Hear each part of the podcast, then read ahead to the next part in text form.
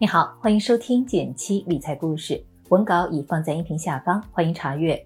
有将近两万学员参与的二十一天理财入门打卡新一期将在五月九号开始，完成打卡全返学费。在公众号“减七独裁回复“电台”加入吧，一起来看看今天的内容。最近我们整理了跟读者朋友之间的书信，发现一个很有意思的点。这些年来，我们聊到的话题几乎都是关于财富、选择、职场。于是重新梳理了这些书信，希望会对你有用。有朋友问：对于一个低资金的投资者，最好的行为模式是什么？我不敢说有什么最好的投资行为模式。这里分享一点我的想法：人的资金量通常和年纪成正比，所以低资金量一般意味着两件事。第一，你还相对年轻；第二，在投资上你可能还是个新手，这是一个非常宝贵的阶段，是有新手红利的。因为低资金往往意味着更低的试错成本，无论在时间上还是金钱上。所以我会建议把这个阶段当做你的投资实验期，通过多种尝试去理解自己，从而尽量接近适合自己的投资模式。具体呢，我会建议你设定一个时间期限。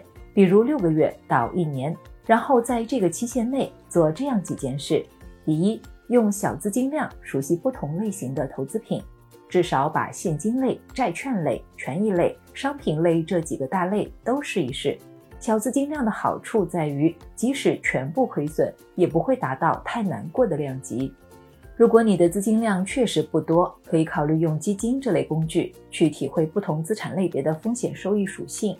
第二，做一些简单的投资笔记。笔记的内容可以包括这两类：第一类，记录投资产品相关的经典三要素，比如风险、收益和流动性，在这个期间是如何变化和体现的；第二类，记录你在这件事上花费的时间和市场波动对你情绪的影响。如果你有时间，还可以做一些拓展研究，比如在这个期间你投资的某只基金涨了，你可以去研究一下为什么它会涨。对应的，在过去的三到五年里，它的走势如何？曾经因为什么发生了涨跌等等。第三，评估一下自己对于投资本身的兴趣，注意是对投资本身的兴趣，而不是对赚钱结果的兴趣。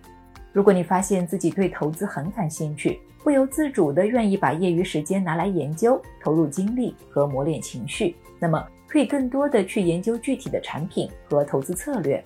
否则，跟随专业机构或者专业人士去投资，可能是更明智的选择。第四，阶段性复盘，整理你自己的投资清单，这是芒格教给我们的。你要建立自己的投资清单，无论是正面的 do 还是负面的 don't，这些原则无论未来你是选择跟别人投还是自己投都非常重要。他们可以帮助你由点串线，慢慢建立一些属于你自己的投资原则。这是比短期的收益更能让我们受益的事。投资的逻辑是因人而异的，甚至也没有绝对的对错。所以我会更建议，在宝贵的开始阶段，我们能够更多的去理解自己，而不是努力寻找一个模板式的答案。工作忙忙碌碌，却遇到瓶颈，没什么成果，怎么办呢？这样的问题还挺典型的。我想你肯定更想要听到的是一些问题的具体解决方案。恐怕我也给不出什么细致的职场经验，不过可以和你分享一个经济学上的概念——规模经济。规模经济在讨论这样一个问题：随着产量的增加，企业的单位生产成本到底如何变化？有没有越生产单个产品的成本越低，或者说是越生产越省钱、省时或省力？说到这里，你是否感受到了你的职场困惑和规模效应的共通之处呢？规模效应是在研究各类资源组合后，如何一加一大于二。同样的，把这个思路应用到职场，我们也可以发现一些越努力越幸运的方法。在一个较短时期内，我们的能力其实没有一个质的变化。这就类似于研究规模经济的时候，有一个前提，在给定的技术条件下，也就是技术条件没有变化。再往远一步想，即使个人能力再强，也有边界；工作效率再高，也只有一天二十四小时。那我们如何做到事半功倍呢？最近，我的朋友和我分享了这样一个心得：之前他接手了一项新工作，最开始也手忙脚乱，于是他做了这样几件事。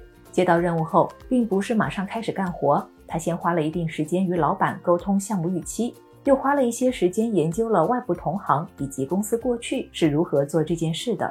在此基础上，他有了初步的项目目标和方案，而拿着这个方案，他又与老板再次讨论和优化，同时争取到了一定的内部资源，以及协调了内部一些与他想法比较一致的团队成员。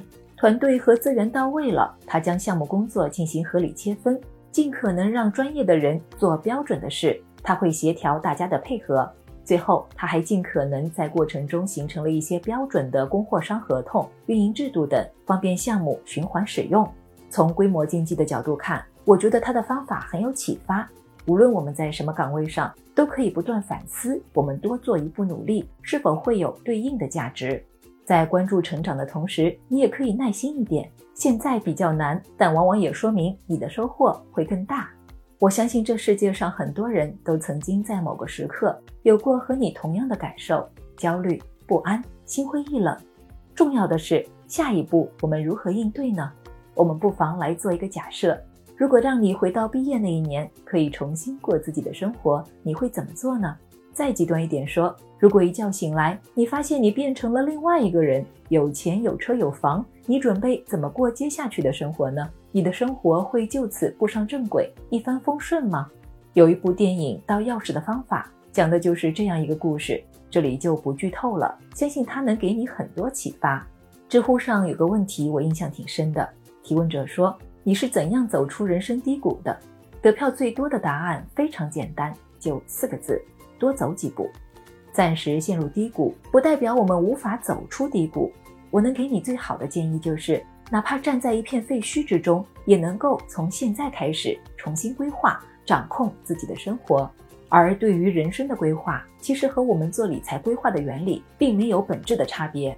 规划的起点和最重要的一步是目标。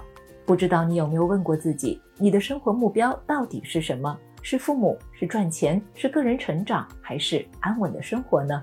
如果你没有找到那个让自己笃信的目标，那么我相信，即便你得偿所愿，比如回到老家过上了安稳有房有车的生活，依然有可能会在面临未来的选择时做出让自己后悔的决定。